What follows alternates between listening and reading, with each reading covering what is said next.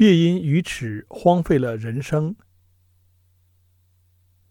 传奇中的人大抵是仙凡分别，再无相见之期，而我们都是尘世中人，却想凭此抵对永别之憾。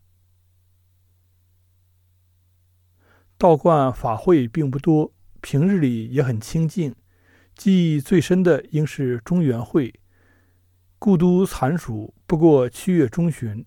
俗依望日据素传享先，蜘蛛作盆昂状，筑纸钱，称依一株粉之。是盆道所向，一占气候。为向北则冬寒，向南则冬温，向东西则寒温得中。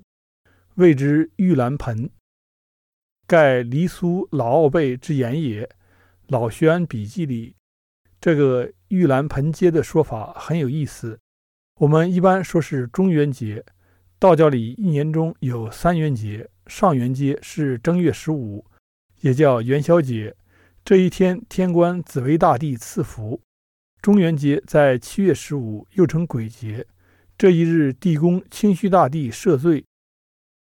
下元节为十月十五，水官洞阴大帝解厄。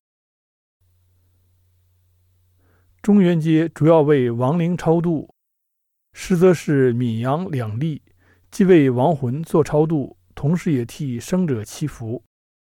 要提前很久就准备文案，写了几百份文书和宝录。此外，还有托生符、冥衣、冥财、牌位。有一位老爷爷为他的生母和养母超度，但都不知道他们的名字、出生和死亡的地点，更不知道，只能写某某氏。像这样的例子很多。上几辈的女子，后人几乎都不知道他们的姓名。从前我问过母亲，知不知道外婆的名字？她说，以前女子的名字是不轻易对别人说的，即使是子女问起，也会说。小孩子家的问这些做什么？晴天的时候空闲那会儿，在桌上裁废纸，写写画画，大约是写了“千里孤坟，无处话凄凉。人生晚有去来今，卧听烟花落秋半。如花美眷，似水流年。窗外树影斑驳，很永恒的感觉。大殿台阶下的金桂。逢了一场雨，一早起来满地金黄。在树下想起古人写过“有人花底祝长生”的句子。法会要持续三天，中午都不能休息太久。下午通常要念经拜忏。短暂的午睡后，靠在栏杆上，远处青山寂静，楼下有人还在念经。略带哀伤的调子循环往复，广成韵给人一种低沉之感，好像一切都压着。尤其做超度时，唱的人肝肠寸断。师傅曾说：“人若常听经文，自然会觉得人世无可恋，要及早修行。世间好的坏的都被唱完了，其实左右不过是荣华富贵草上霜，帝王将相今何在？”妻儿子女一身债，如此荒唐一生。许多人都知道自己的愚痴，但也只是知道。你说的我都明白，但我如鱼饮水。许多人是这样。做铁罐石时那一朝时，天下起了雨。这一朝是傍晚七点开坛，坛场摆在山门口。要持续两个小时左右，蜡烛和香一路点到焚化冥衣冥财的地方。夜雨中烛火摇曳，有些寒意。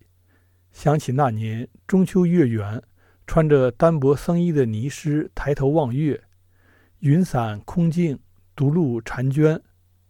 皎洁无瑕体自圆，不动立周天，照彻无边，恩泽布大千。月光菩萨赞，一直都记得的句子。想起歌里唱的“浮云散，明月照人来”，这是常人对福泽的期待。说来再简单不过。晚间独宿禅房，想旧时的人，离了他的高堂妻儿，这样远远的，在山里对月无眠，披衣徘徊，所以觉得月影可亲，身后是长长的、凉凉的影子，渐渐的连相思都没有了。听那东楼西鼓，声声敲得人心惊，不知破散了春闺梦。后来更负气的试图超脱，也想太上忘情。而我毕竟不是游子，却要做神前的灯，纵然气若游丝。那天收拾完坛场后，又下了一夜的雨。隔天一早起来，电也没有。古树挡住了屋里大半的光线，室内昏昏暗暗，找了半天才摸到蜡烛。想起有人曾对我说，许多年前有一夜，他睡在河边的小木屋里。那晚上发了大水，醒来时床浮在水面上。我们何尝不是如此？梦里不止此身浮沉，一觉心惊，总觉得山河是很有意味的词。我们常暗自告诉自己，过了这山就有另一山，翻山过河都带有复结的隐喻。也只有一人曾对我说过，世上根本没有所谓的此岸彼岸。那天夜里做了一个梦，梦里两个人一起过河，桥太窄，只容一个人通过。有个人站在不远处瞧着我，让我勇敢些，再勇敢些。我过了河，欢喜回头，空山寂静，河水静淌。传奇中的人大抵是仙凡分别，再无相见之期；而我们都是尘世中的人，却想凭此抵对永别之憾。